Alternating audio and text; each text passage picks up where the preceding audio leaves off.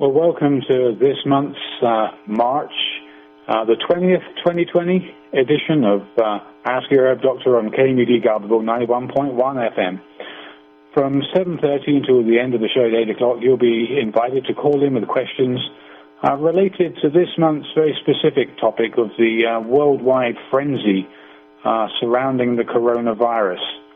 Um, Dr. Peat is going to be joining us, and he's bringing a very interesting mental shift in the way that we're looking at this to bear.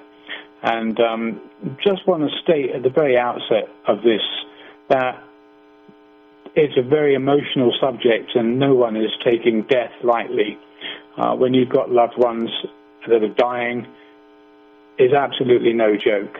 So, whilst some of the comments may seem a little light on it in terms of statistical numbers and uh, some presentations from a uh, Dr. Wolfgang Wodarg in Germany.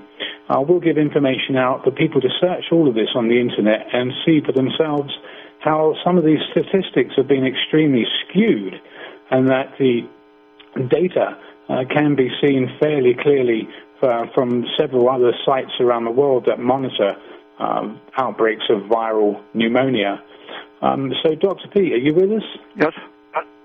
Okay, thanks so much for joining us. As uh, usual, at the beginning of the show, I always uh, ask you to introduce yourself so that people who are listening to the show, who maybe haven't listened to you or heard you before, uh, can find out a little more about you. And then at the end of the show, we can give out your website where people can uh, go read some of the abstracts and articles that you've written and find out some more about you.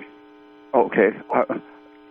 I, I got a Master's of Arts degree in 1960 from University of Oregon, then a PhD in 1972, uh, specializing in physiology and biochemistry, uh, and uh, have been concentrating uh, on uh, reproductive uh, and aging biology, but with special attention to the nervous system and okay. how nutrition interacts with with those changes.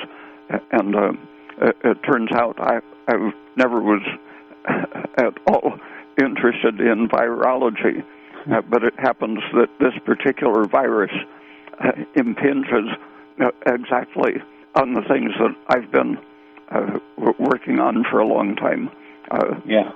Inflammation, aging, and cellular respiration.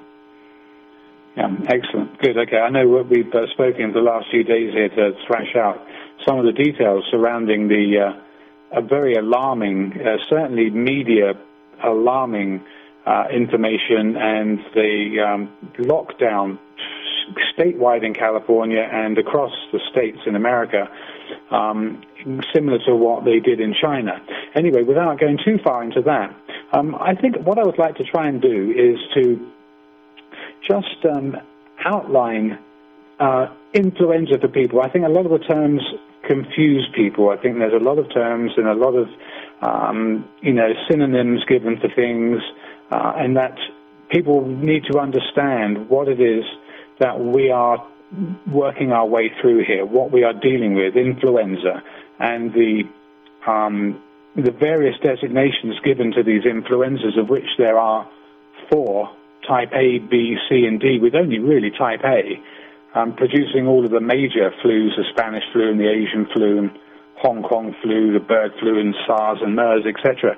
These are all the things that I think have come to the public attention over the years with, um, in the last 15 years for sure, the potential pandemics that never did become pandemics, but certainly were very fatal to those uh, great percentage of people that got them from uh, the MERS and the uh, SARS. So influenza, I mean, when most people get a common cold, a common uh, coronavirus, it is another coronavirus. So let's not uh, let's, let's, not keep them separate, so people can understand that the common cold is the same uh, type of uh, genera uh, of virus as this influenza, and that the main the main issue I think with this, before we get into some of the political and um, some of the uh, actual facts around statistics that have really, I think, alarmed people, um, and not just to mention the people that have been shown in hospitals and on ventilators, and um, unfortunately for those people um, that have died it's extremely tragic. I'm not saying or downplaying it in any way. Um, so influenza, the uh, as far as I know, the main the main thing with influenza um, is the massive amount of inflammation that comes as the body's immune response to the virus, and it's a severe complication that we get uh, viral pneumonia, um, and that is and or secondarily bacterially infected. Um, and then so that you can get various strains of bacteria that wouldn't normally take up residence in the lungs that can become overwhelming to a system that's already crashing uh, because of the inflammation. Uh, yeah, uh, when a person uh, gets uh, verified influenza virus, for example, a, a typical uh, analysis uh, will find various other viruses like common cold viruses and other respiratory pathogens, as well as the true influenza virus. So even when there's a confirmed definite uh, flu virus, uh, you can't be sure that that's really the culprit uh, because, uh, like um, at, at, present, the um, most of the people getting seriously sick or dying uh, are old, def- definitely beyond their mid 50s, and the, the highest mortality is over 70. And one place uh, said that 99% of the people dying uh, with the uh, coronavirus uh, were, were, suffering from other very serious uh, things such as diabetes, uh, hypertension, stroke symptoms, and things that made it much more likely that they would die from a stress. Yeah. But also other pathogens take advantage of that weak condition and then just because you have one particular pathogen that you have a test for, uh, you can't be uh, sure that uh, that is really a contributing factor, even when there are so many other pathogens present. Yeah. Okay, so uh, somebody somebody catches a, uh, uh, a, a species of virus known to cause influenza, and that um, then either does or doesn't become complicated. Um, we've heard a lot in the news about this particular outbreak, and we'll get into the, you know, whether it's a zoonotic infection or whether it's weaponized, and all of the, uh, the all of the things that uh, come out that are seemingly uh, plausible. But I know we've got some facts coming out that I'd be very interested to hear from you, uh, what you mentioned a couple of days ago. And I don't know how long it will take for that to propagate, but um, we'll we'll find out from you in a moment. Um, but the um, the actual the actual death rate really is, as you said, it's from the older populations, although there's been reports of people, young people, uh, or middle-aged people, uh, have suddenly got the complications of this infection, which have become viral pneumonia and overwhelming inflammation, and that's how um, they suddenly end up short, very short of breath, um, and then needing ventilation in a hospital environment. And it's the seemingly the overburdened hospital system with those kind of cases that seems to be making the drastic uh, news.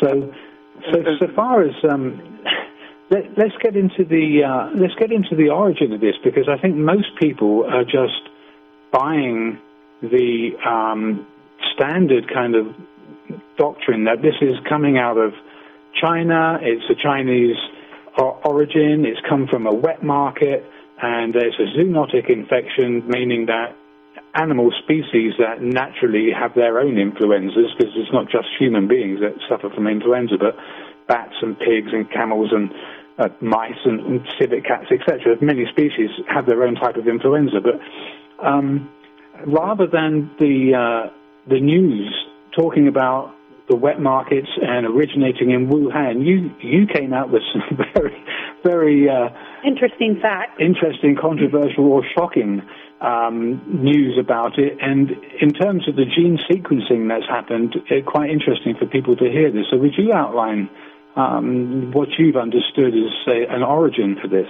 Uh, virologists in Europe and the United States South Korea, Taiwan, uh, as well as China have uh, the, the, Chinese uh, refer to the DNA uh, sequence analysis as showing that the trunk of the series of the family tree is in the United States, and the um, there are five different branches or varieties occurring early in the United States uh, uh, before uh, the strain the strain in China identifies as the fourth or fifth branch off this trunk, and that that's based on the the fact that they're analyzing uh, substitutions uh, of bases in, in, the DNA chain. And uh, when you see uh, uh, three uh, different Uh, changes. Uh, the, the, third one, uh, um, if, if you have one with two of the changes, and then a third one with three changes, and then a fourth with with four changes, the the ones with the fewer changes uh, necessarily came before the, the last one. Right.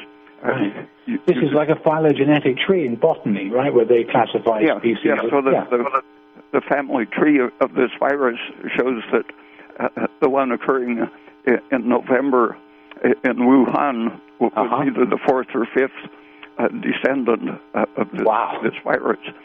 So what's the what's the uh, what's the position on where this would have perhaps come from then, or? Um, uh, people have been pointing out, um, uh, for example, a, a 2015 article in Nature magazine uh, was just a news item uh, mentioning uh, that uh, people uh, connected to the CDC, I think working at Fort Detrick, Maryland, uh-huh. were, were, working uh, to produce a, vi- a, a vaccine to the coronavirus, okay. and that they were creating pathogens to develop a, a vaccine in advance so that when an actual epidemic broke out, they would have a vaccine ready because normally it takes 12 to 18 months right. to prepare a, vaccine for a new strain. And by that time, the flu season is past. And, and so the, the virus, the vaccine uh, doesn't do much good. Uh, the, this was pointed out in 1976 in connection with the so called uh, swine flu pandemic which never existed. And the man okay. who pointed out that the the whole idea of making a, a, vaccine for uh, influenza or a, a, disease of that sort, which mutates rapidly, and the vaccine production takes at least a year, that, that the whole thing, uh, he said, was uh, conceptually fraudulent. Uh, so he got fired, and, and the, the government announced a pandemic, but basically only one person died from that virus, so it was, definitely wasn't a pandemic. And that was back in 1976? Uh, 76, yeah, the swine, great swine flu pan- pandemic, in which the, the only people died were a few hundred from the vaccine and a few thousand that got paralyzed from the vaccine. Wow. Okay, so basically what you're saying is that when virologists look at the gene sequencing of the current coronavirus and then they can see the genetic changes saying that there were four or five different steps before it. Steps before it, meaning that the current or the one that broke out in Wuhan was, had ancestors that they'd already known about in the United States. Uh, yeah, but if, if the uh, CDC could in their lab experimentally produce a, a pathogen that might naturally occur. If they could produce it before it naturally occurred, then they could have their vaccine ready for ready. it. So yeah. they were working on that. That was reported as a news item in 2015 in Nature, but uh, right below the title of that news item, the editors last month inserted an editorial note that uh, people have been citing this as indicating the possibility that the virus escaped from the, the CDC's Fort Detrick lab. Uh, that they said that wasn't a, a, proper thing to suggest. But even if it wasn't an, an escaped uh, virus from a bioweapons lab, if they were working on viruses that occur naturally and trying to find vaccines for those viruses, then yeah, that that was a perfectly proper thing to do according to their. They, they patented a coronavirus in 2003 specifically uh, to work on that project, so it, there was nothing uh, uh, uh improper uh, conceptually. They wanted to be ready with a, a vaccine. But that, that was a, a 2015 news report in Nature magazine, and and then last summer, uh, either July or August, it was in the news that the CDC had ordered the closure of the virus lab at Fort Detrick because they had carelessly uh, let their purific their their uh, escape protection system uh, deteriorate and uh, their their water filtering system uh, wasn't working, so they closed the lab because of the danger of an escaped virus. Uh, that was okay. in uh, August of last year, uh, just two months before the the outbreak, and then uh, American soldiers have been participating in international military athletic contests uh, it, has been an opportunity for uh, uh, Olympic athletes to uh, practice becoming soldiers so they can uh, full time train while still being an amateur. Uh, normally they've scored very well in world competitions. But mm-hmm. last year, for unknown reasons, there were either 180 or, or, or more soldiers there in the competitions, uh-huh. and they came in 35th in, in rank among all, all of the countries of the world. Uh, the U.S. soldiers came in 35th in the competition that was held in Wuhan. Uh, yeah, that, that's what I've been reading. Uh, and, and the Chinese were uh, ridiculing uh, what miserable athletes uh, they were and uh, commenting uh, on uh, whether that reflected on the American Army. But uh, normally, uh, the Army athletes were outstanding Olympic quality. Interesting. So, when, when from when from what you would normally expect at an Olympic competition presentation, you'd have people at the highest le- level. It went from that, what would normally happen, to a, a stunning 35th place, and comments about how amateurish uh, the competitors from America seemed. Uh, uh, yeah, yeah, the Chinese in particular were yeah. saying it was hard to imagine why they came in so poorly. Okay, you're listening to Ask Your Doctor on KMUD Garberville 91.1 FM. From 8 7.30 till the end of the show at 8 o'clock, you're invited to call in with questions uh, related to this current uh, pandemic and the uh, frenzy and hysteria here that's been generated for sure about COVID 19. Um, so, Dr. Peat, you were also um, mindful that, um, and when I first heard it, I just couldn't, I couldn't quite believe it, but the, uh, the potential source of this could potentially have been um, from this country, and that I know there's been sparring uh, between both nations about who to blame because I think most people in the press want to just take the natural assumption that these zoonotic infections they do occur and it's typically the finger pointing was uh, at the wet market in Wuhan because it exists and animals have been known throughout history really to transmit disease to humans. Um, but this information about the phylogenetic tree of the virus's uh, genome uh, and how it's changed over time indicates a historical timeline for it, and that it was prior, um, prior to the outbreak here in Wuhan, that the uh, sequence originated. So that's uh, that's very interesting. Um, a very recent uh, article was published uh, by uh, top rank virologists saying that it, this particular virus was impossible to uh, anticipate and to to engineer. So even though uh, that was the in, intent of the CDC for for years was to make a pathogen, uh, these recent virologists says uh, say that uh, that, that just the, the, nature of this particular one, they can't foresee that anyone could have could, could have engineered this one. Wow. Okay, I think probably what we want to talk about at this point in time is the uh, the numbers.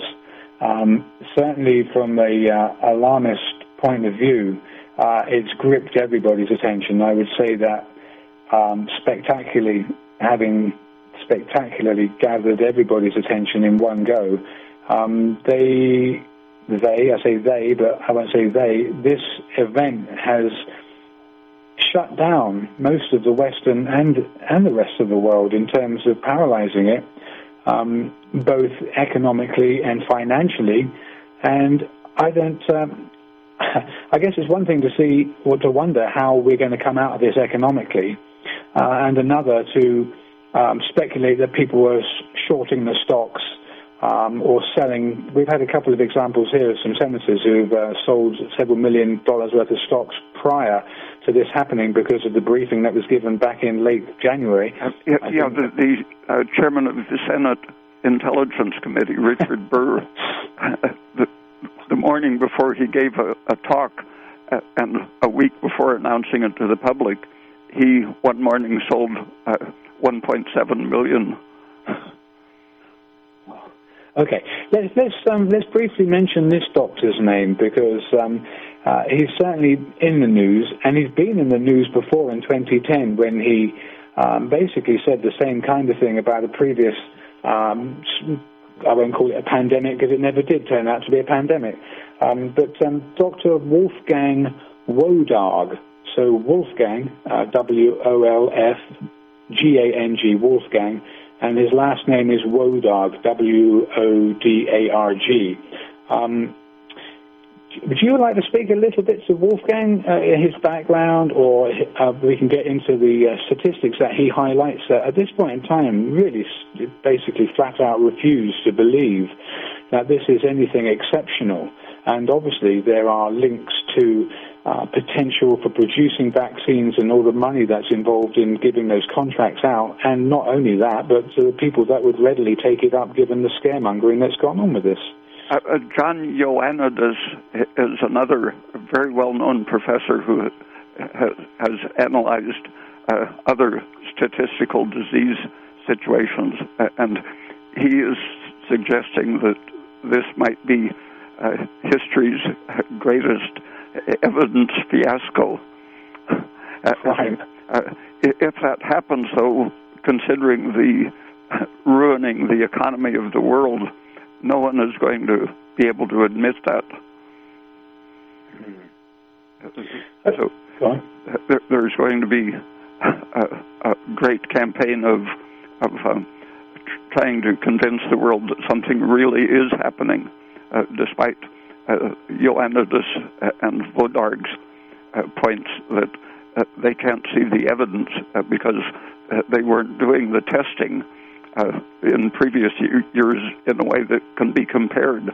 And the testing, creating many new testing kits, it's very useful and can be used to help to control the virus but uh, when you look at its application in China, first it looked like 2.7% of those infected were dying.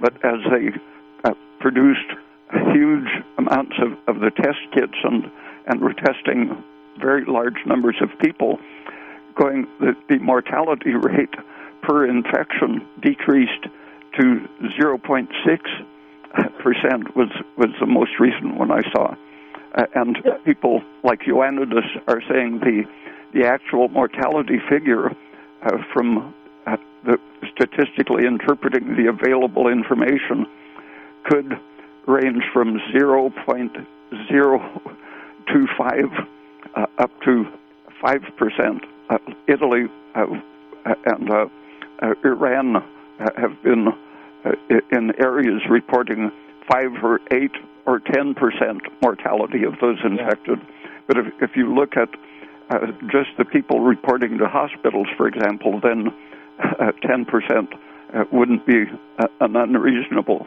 expectation because the sickest people will be the ones you're measuring. But uh, as the, the population expands, for example, example in South Korea and, and China, where they measured uh, larger numbers of people, uh, the mortality rate uh, ended up closer to 0.6 percent. Right, and then of course there's people that might have this species of coronavirus, but they aren't getting tested. So if everybody, the whole entire population, were, were tested, then that mortality rate would drop to what you're saying, something like 0.025. Uh, yeah. So the the mortality rate is very skewed. It's not an accurate way to look at this.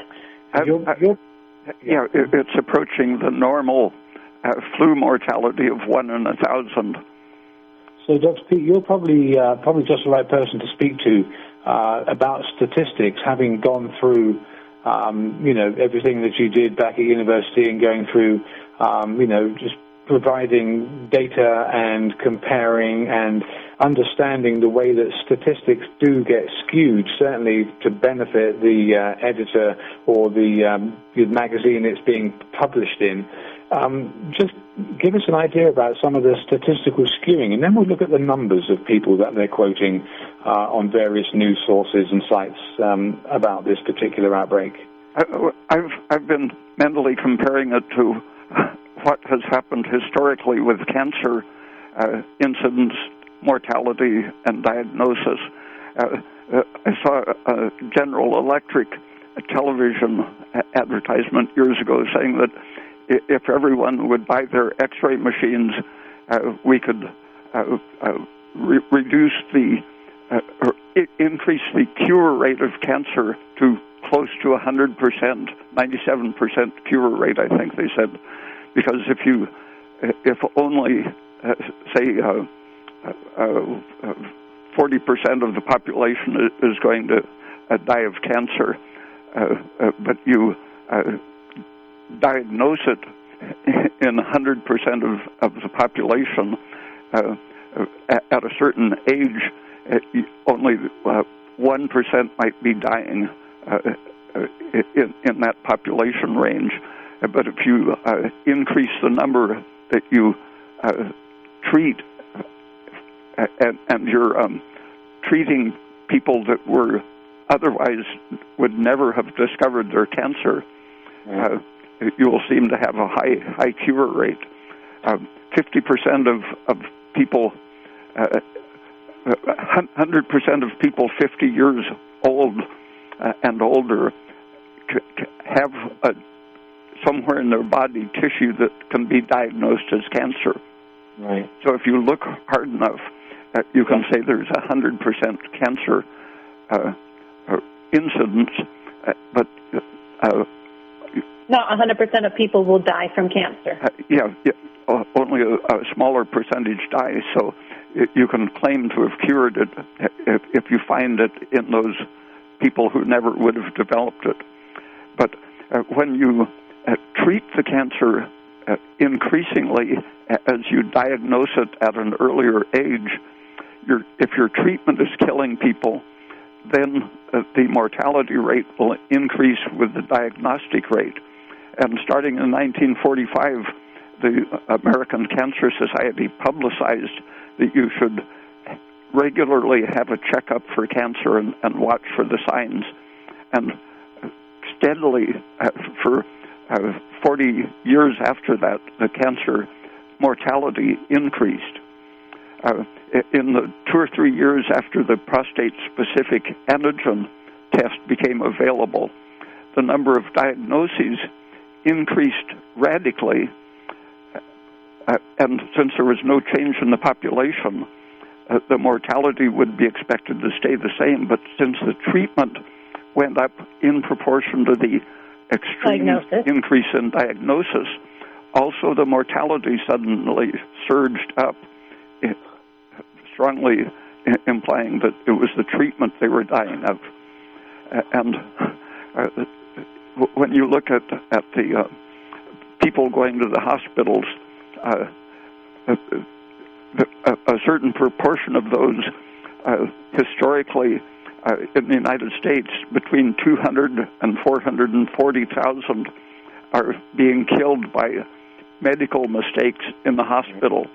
So even with the doctors being the ones judging uh, what happens to you in the hospital, uh, when you uh, use a diagnostic test to uh, herd people uh, to see, see their doctors and go to the hospital, you're, you're for sure going to sub- subject them to this uh, very high rate of medical uh, accidents.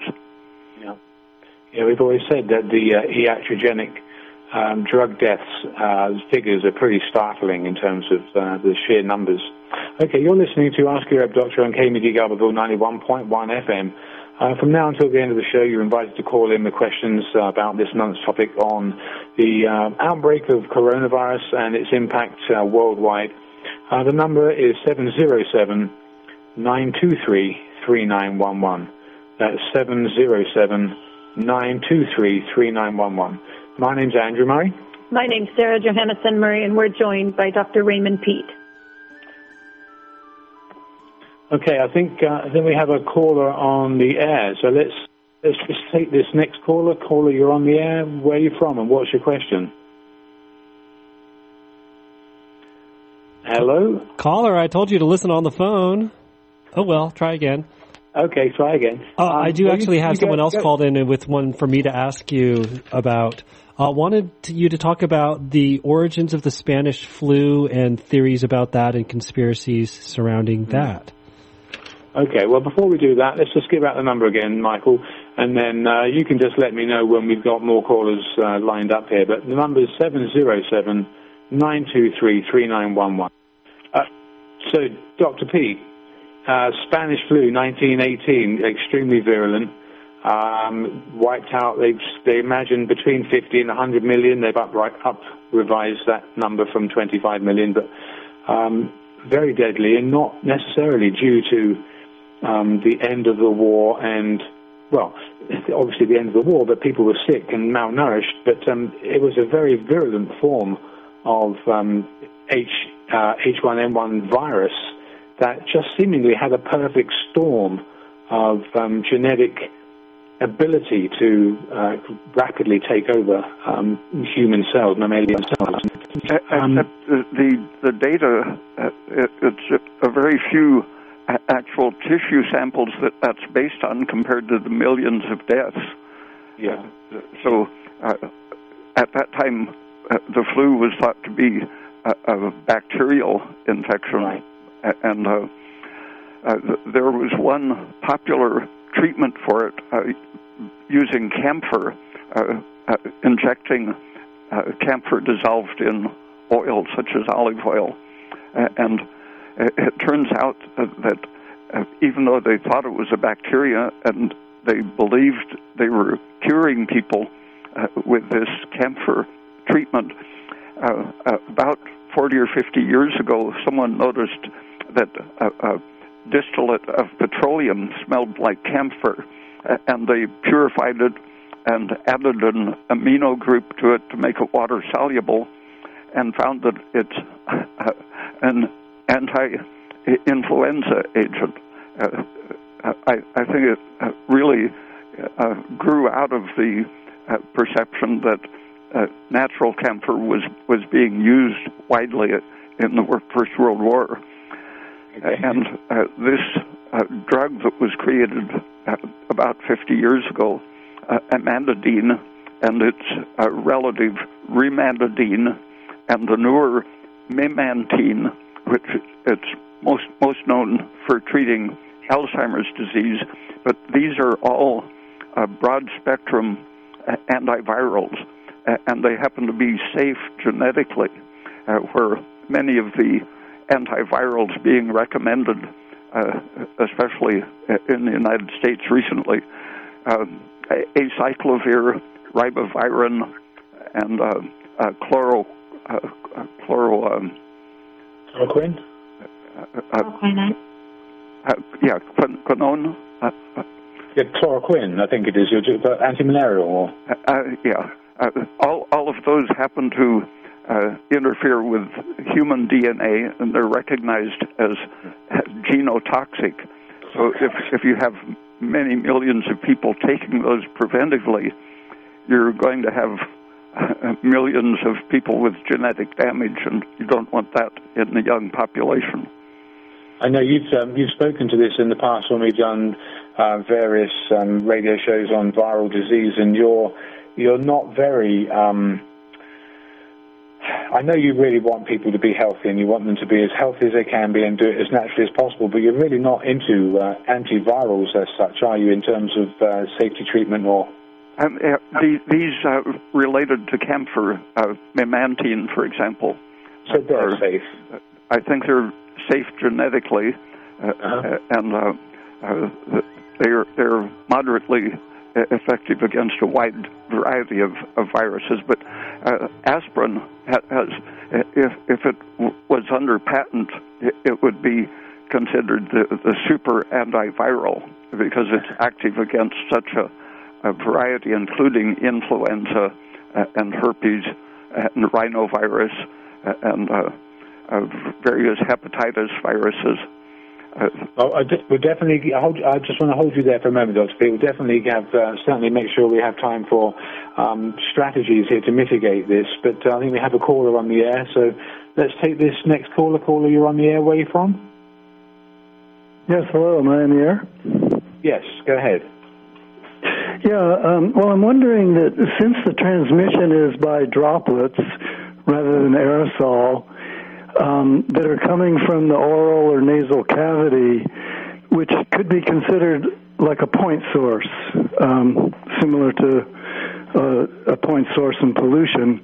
Um, why isn't, um, wouldn't you think that mandatory wearing of masks when you're around other people would stop the spread in its tracks? That does seem reasonable. Uh, since the aerosol will likely uh, uh, be, be trapped on, on a, a, fairly fine porous mask. And they've always mentioned the uh, regular hand washing as being a number one preventative because most people, unfortunately, don't even think about it, but they're constantly touching their nose, rubbing their eyes, putting their fingers near their mouth, and I think people do it probably a hundred times a day unconsciously. Uh, and I think that's as much a so, soap is is a surefire uh, yeah. viricide for this type of virus, but yeah. that was in the news. And shortly after, uh, a man was hospitalized because he ate soap, thinking it, would be internally, but it, it's not safe to eat. But it, it's very virucidal on the skin. Okay, you're listening to Ask Your Dr. KMUD Garberville 91.1 FM. Uh, from now until 8 o'clock, you're invited to call in with questions uh, related to this month's uh, topic of the coronavirus, and the number is 707 923 3911. So, Michael, um, is there anybody else here that's waiting at this point in time? Yes, that's yes. what the theme yeah. music means. Okay. You have two calls. Okay. Yep, it's difficult to see. So, uh, caller, you're on the air. Where are you from, and what's your question? Hi, I just had a quick comment and the question. I'll take my answer off the air. So, hi, this is me. Yeah, yeah, go ahead. Uh, my comment is that uh, a few months ago, Dr. Peat mentioned a few times that just forming organizations would be the best way to uh, fight whatever negative kind of impact the ruling class is having. And I realized that this this new concept of social distancing is just a great way to crush all organizations going forward. Uh, not I mean not to sound too conspiracy theories theories sure. like that. That's just something interesting I noticed. And my my question is that the governor of California said around half the population is going to get infected with this virus. Do you think that's an accurate uh, projection, and I'll take my answer off the air. Thank you. Sure. Okay, so Dr. P, I guess we should talk about this uh, looking forward, and I guess historically we'll be uh, vindicated by whatever the outcome is. But what do you think? I mean, he said Newsom said 50 to 60 million people uh, or 50 to 60 percent. I think it was 60 percent of the population, he said, expected to contract this virus. Yeah, I think in this go around, not just in its general yearly return, but. I, I, I think that's within the, the historical uh, range uh, that um, almost none of them are, will have a serious sickness, but uh, the, the stuff blows around. Uh, and um, the, the reason there's a flu season uh, from uh, winter until uh, late spring is that during in the uh, temperate zones, uh, the, the um, sun exposure goes down, and most people become, uh, to some extent, vitamin D deficient and extremely susceptible to infection, especially viruses. And by summer, uh, the vitamin D is rising, and viral immunity rises uh, very strongly, uh, ending uh, the flu season year after year. Uh, uh, Interesting. I, I, I just want to say speak to that in terms of I have a friend who's using 20,000. Okay, so most people, if you're listening, vitamin D uh, comes in drops, and um, you know, without naming names, there's plenty of people that manufacture it. But there's one particular manufacturer in uh, in Chicago, who I think that's where they're based, um, that produce a vitamin D of 4,000 international units per drop. And I don't think the CDC uh, or the other health bodies here in the States recommend anything more than 800 international units or 1,000 international units. Anyway, this um, vitamin D product is a 4,000 IU per drop product. And this particular person has been using 20,000 IU per day Okay, so well, well over what would normally be uh, recommended. And they've had labs and blood work to test their vitamin D, and their vitamin D is just about in the middle of the range because it was very low to begin with. And so they started using more and more and more. Um, and they had three or four labs done. And um, at this point in time, the vitamin D is about 50 picograms per mil, when the reference is between 25 or 30 to 100. So how about that? It's such a variance in people. So, people taking your vitamin D, the best way to know whether you're taking enough is with a, a skin prick test, and you can get that from the Vitamin D Council online. And that way, you need to be aware of actually what your level is. And Dr. Peat recommends it's not below 50 nanograms per. 50 to yeah. 60 is a safe range. And uh, I've seen uh, probably 95% of the, the people I've been in contact with have been below that range, and uh, there are lots of other symptoms that, that go with uh, low uh, vitamin D, uh, fatigue, uh, muscle weakness, uh, high blood pressure is strongly connected with it, and the, the, the virus I mentioned that it interacts with the uh, endocrine and inflammatory uh, systems. Uh, and vitamin D and adequate calcium in the diet uh, happen to work uh, on the same part of the immune system that the the drugs that the Chinese have been having success with in treating people who already have the infection. Uh, one drug is uh, ketanserin, which is a serotonin blocker. Uh, the other is losartan, an angiotensin receptor blocker, uh, uh AT1 uh, receptor blocker. Uh, and losartan has, has been used for treating high blood pressure mostly. But it, it turns out that all of these anti-inflammatory natural substances, a, a good calcium intake in the diet, adequate uh, vitamin D, uh, n- normal level of, of progesterone, uh, a- aspirin, uh, and um, almost, almost everything anti-inflammatory that uh, has been studied in relation to this inflammatory system uh, works in the same direction as uh, this drug recommended by the Chinese. So, would you recommend that people go see their doctor and ask for a prescription of losartan and memantine and any other um, drugs, or would you recommend people wait till they get sick to use them? I mean, what's your recommendation? A, a, a man in Italy uh, about a week ago emailed me about his friend with confirmed uh, uh, coronavirus, uh, and I, I, mentioned the Chinese uh, uh, recommendations to him. He rushed out and, and got a, a losartan prescription. the next day, he said his friend was up and out of bed and feeling good. And today, I got an email from him saying that not just good, he feels like he has new lungs. I wanted you to um, outline here. You mentioned uh, that the uh, um, ACE1 and ACE2, the, um, the the drugs that block that, that the uh, the losartan is one of those drugs, isn't it? Uh, uh, yeah, it, it blocks uh, the well, it. it um, there's a lot of confusion going around because the ACE inhibiting uh, drugs have been uh, available for decades, but in just the last 10 or 15 years, uh, a lot of uh, subtle details have, have been discovered. Uh, some people are saying that since the virus attacks the uh, ACE2 enzyme, that this is the receptor, so called, for the virus, and that this receptor uh, uh, combines with the AT1 uh, angiotensin receptor site to infect the cell and, and reproduce.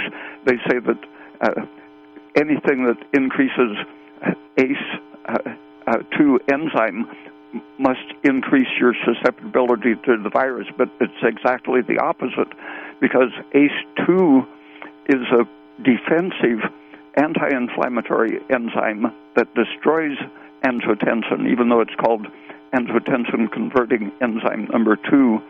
What it's doing is uh, trimming two amino acids off the end of angiotensin molecule, turning it into what they call angiotensin 1 to 7, which is uh, doing the opposite, uh, curing, uh, preventing uh, the, the uh, fibrotic and inflammatory processes that, that damage your lungs, arteries, bones, heart, nerves, and kidneys, and so on.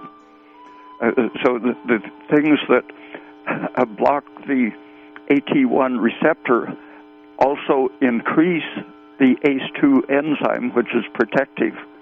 Uh, so, the, uh, it, it, as it turns out, in fact, it looks confusing to the old textbook idea uh, that, uh, that the ACE enzymes uh, are, are simply making uh, uh, the angiotensin uh, relevant. Okay, I, I, don't think I don't think the show would be complete without mentioning herbs. Obviously, given the title of the radio show, I, I kind of get lost in a lot of the science, and a lot of the science does support a lot of the interactions of herbs and herbal medicines. I know in Europe, um, for the countless, countless years, pneumonia has been present in England uh, and in Ireland, and people have died obviously from pneumonia. It's very common in the winter. Um, there are sub, there are products uh, like pleurisy root.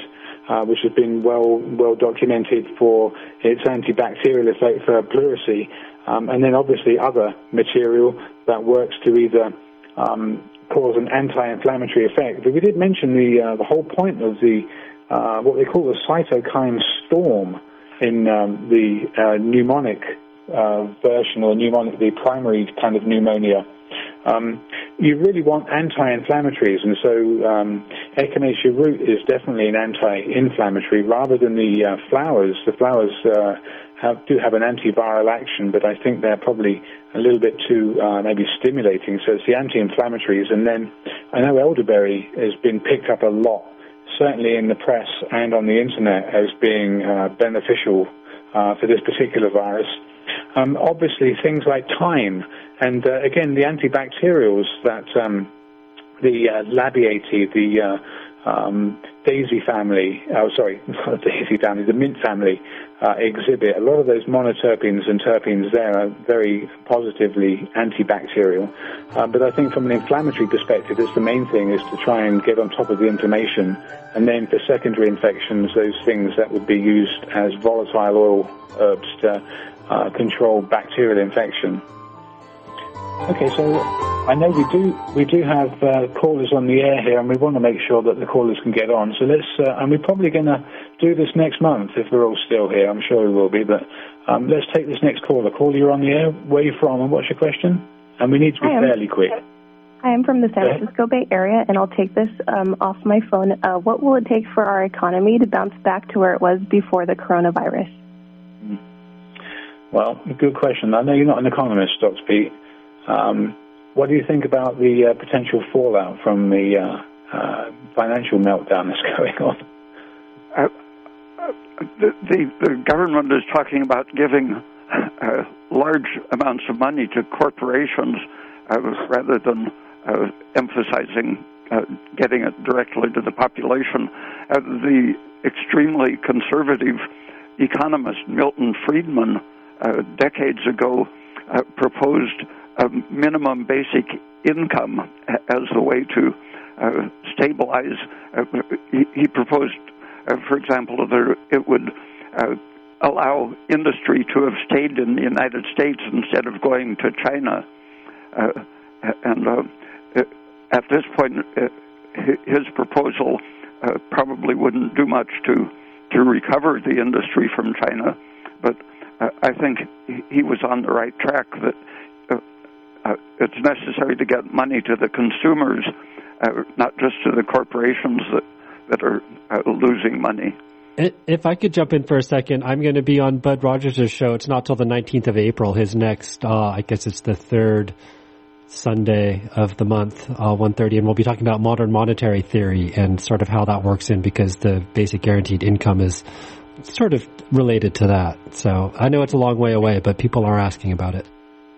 So I have some interesting yeah, facts that I wanted to um, mention, Dr. Peat.